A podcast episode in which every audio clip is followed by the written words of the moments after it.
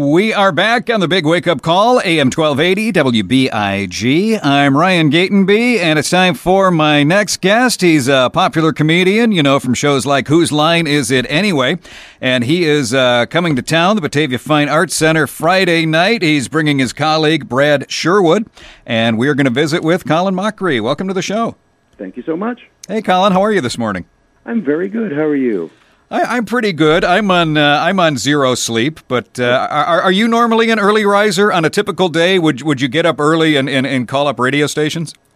Uh, yeah, I, you know, if they ask me, I, I just don't do it on a whim. But uh, yeah, I'm usually up around six or seven, uh, get the day started. I, I don't really sleep that much. Do you ever have to go on uh, on morning zoo type radio shows with uh, with with the the wacky radio host, and then they make you do bits with them? Oh, sure all the time. Nothing better than six o'clock wackiness. You got the fake deep voice guy, and then there's the laughing guy, and then sometimes a girl who does traffic, and then and then she giggles. Yeah, it's a full-bodied team. Uh, uh, Colin, as we mentioned, you're coming into town uh, along with uh, Brad Sherwood. That is Friday night at uh, the Batavia Fine Arts Center. Uh, so, what kind of show are you guys going to be doing? Uh, we'd like to say it's sort of a live version of Whose Line without the tall guy and the black guy. it's pretty much the, a lot of games will be familiar to fans of the show. Uh, every scene starts with suggestions from the audience. Uh, we have audience members on stage with us for about 80% of the show. Oh, nice. So it's even more interactive than the TV show, and it's just uh, wild, goofy fun. Now, I saw on your website, and I really like this, under your, your frequently asked questions, you guys felt compelled to state over and over that uh, the show is is truly uh, 100% improvised. Do you, do you really get people thinking that it's not? I, why, why would they buy tickets for your show and then and then doubt your improv abilities? That's the question I have always had. Uh, you know, before this, we start the show, I always say, or people, or people out there who believe that you know we got advance notice on Whose Line and don't believe it's actually true, and uh, we get about 25% of the audience put up their hands. And I think, well, why are you here? Right. Um, so then we make it our mission to prove to them that there's no way that any of it can be scripted. Although some people will just never, uh, never believe it. I, I've actually had volunteers on stage say, "All the others are plants, right?" It's like, well, why would we take a chance on the one loose cannon, you? And also, uh, having people, you know, planted in the audience, it costs money, and we're both incredibly cheap. Well, it's not as if it's a, a comedy magic show and, you, oh, this is just all misdirection and sleight of hand, but really they know everything that's about to be said uh, before they say it. Exactly. And, you know, everybody improvises. Our entire lives are improvised. We've just actually honed it a little to put it on stage to entertain people. But but are there improv groups out there? Or are there groups that would take a suggestion from the audience and then shoehorn that into a, a pre-scripted scene? I don't see how that's much fun. Exactly, and I think you just hit the point on the uh, the nail on the head. The reason we're doing this is for us. That's the fun to have absolutely nothing with a suggestion from the audience somehow make a, a, a funny scene. Um, yeah, well, what would be the point? Why not just do a sketch show? It, you know, you could get just the same kind of audience for a sketch show, but it, for us, the fun is walking that tightrope of failure and success. Exactly, and, and, sketch shows are great, but you're absolutely right. And and as an audience member going to an improv show, yeah, it, it's it's you know, of course, I, I want to laugh, but part of me is, uh, and I'm just such a a comedy nerd, is I enjoy seeing the the creative process at work. I kind of enjoy uh, you guys playing off of each other, and like I really wonder where this is going to go. Yeah. I always say to the non-believers to why don't you transcribe a scene, even like from Whose Line, and then read it. It makes no sense you could never even do it as a sketch, uh, you know, for the final half of Saturday Night Live. It truly is of the moment. It was uh, the scene came from that suggestion, whatever Brad and I were doing at that particular moment. So um, just believe us, and we'll have fun. That's actually a great idea to transcribe that and, and hand it out as pages, and you would look at that and like, this makes, yeah, this doesn't work yeah. at all for me. Yeah, try to do this as a sketch and try to get laughs from it. It will not happen. Now, are you guys uh, just just going out there? Uh, do you do any like exercises in your downtime? Do you do you do any kind of warm up before you go out there, or at this point, are you guys just uh, ready to go? Oh, God bless you for thinking we put that much thought into it. Uh, no, yeah, at this point, it's just um, uh, going out. You know, we, we've been touring for 14 years now, so uh, we're really comfortable with each other. And part of it is um, just getting out there and, and doing it because um, you can never, you can't really uh, work on anything. So we usually just sit around and you know play cards and you know talk about the day. Just try to get into a um, a mood where we're open to anything that happens and just feel confident enough to go with whatever's going on.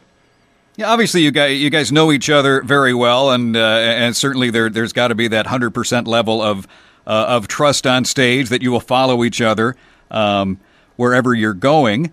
Um, but uh, you know what? What what do you do? Do you still continue to? Is there a way you can still surprise yourself at this point? Uh, you know, certainly there's there's new topics, there's different thought processes you're bringing into it. But uh, I imagine it wouldn't be much fun if you're like, oh, I knew exactly where he was going to go right there.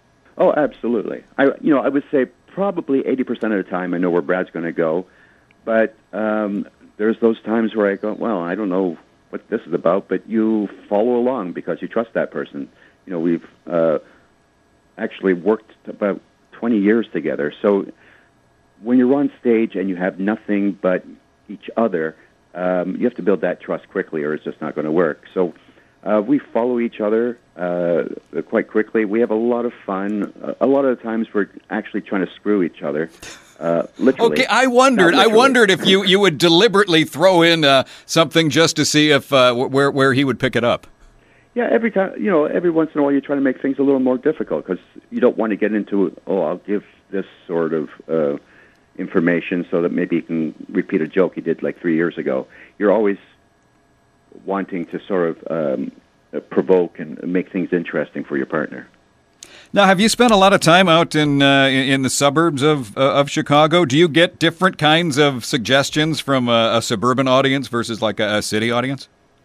Uh, no, uh, you you would think so, but I mean, I, I think the most popular suggestions we get, no matter where we go, are gynecologists and proctologists. really? Every time we ask for it, those are the like the first two, and we've always said we are never going to do a sound effect scene about a gynecologist or a proctologist. So please stop asking. We're not going to do any kind of a scene because people get excited, and then you think, okay, you know what, I'm going to do that, and then about 30 seconds in, they realize what a horrible mistake they just made. Can you tell right away when you go out on stage and like oh and, and find in the audience and maybe this happens more at uh, at a stand up show than uh, than uh, a straight improv show. Okay, there's the guy who thinks he's funnier than we are and he's going to try to have a, the most ridiculous suggestion. Yeah, there are sometimes you you see that there are people who are uh, trying to take the audience away from you. I mean, we're walking a fine line because you know uh, stand-ups always fear hecklers. We're actually asking people to shout things at us. True, because we need it. So, uh, trying to find that balance of yes, you you we we need you to yell things, but that's it. Now now just stop and watch and see what we do with it. So it's uh, sort of an interesting uh, balance, trying to keep the audience involved in a big part of the show, but also having respect for us and what we're doing. Maybe this is uh, also more stand up, but did, do you have people watching your show through their uh, cell phone? And, and, and, it's driving me nuts that, uh, A, I, I you know, I don't want uh, the comedian to have their, their material blown, but what happened to enjoying something to, to pick up the, the energy and the atmosphere in the room, and we're enjoying this, a shared experience as a crowd just between us and the performers? Why, why do we have to put a screen in between us when uh, we're trying to watch a show? It is a very odd thing, and I, I don't understand it myself. I mean, we, we don't come across it that much, but every once in a while, as you're doing a scene, you're watching someone film it, and you think, what? But you're missing so much. Uh, the beauty of the live show is, I mean, Whose Line comes very close to um, portraying what an improv show is, but there, there truly is no substitute for that live uh, electricity, the, the feeling in the air, and the, the fun between the performers and the audience. And so to put something between that really sort of dilutes the experience. I, I hope this is a, passing phase. Now, do you guys have any uh, cool merchandise uh, that you're selling? No. Oh. See, you, We're not professional in any way. You got to get on that, especially for this show. I, I would somehow try to get something that ties into the Chicago Cubs without any, any copyright infringement. I'm sure. I'm sure the Cubs would be open to that. Because boy, no you, problem you, at all. people just you know. Colin plus Brad plus Chicago baseball or something generic like that, and I think people would uh, would snap those up. All right, I'm, uh, I'll have my lawyers look into it. Uh, Colin, where do we uh, where do we keep up with you and uh, and find out where else you guys uh, will be and uh, what you're doing? Uh, we have a website called, um, originally enough, uh, colinandbradshow.com, and uh, that usually has our, our schedule. Uh, so it's it's been good. We're sort of slowing down for the year, but we're uh, we're doing we're shooting more Whose Lines in the uh, in February. Oh, nice. Um, we just got back from Ireland, and uh, I gotta say, we uh, the touring we've been doing it for 14 years. It's still, I think, our first love. We we really enjoy doing it, so we're looking so forward. And that's uh, Colin and Brad at the Batavia Fine Arts Center uh, this Friday night. Well, Colin, it was uh, it was great to talk to you. Thank you uh, so much for calling in today. Oh, thank you so much, and thanks for the uh, Cubs idea. All right, and, and I need no cut of that. That's 100% yours. Oh, I wasn't even thinking about that. Thanks, Colin. thank you.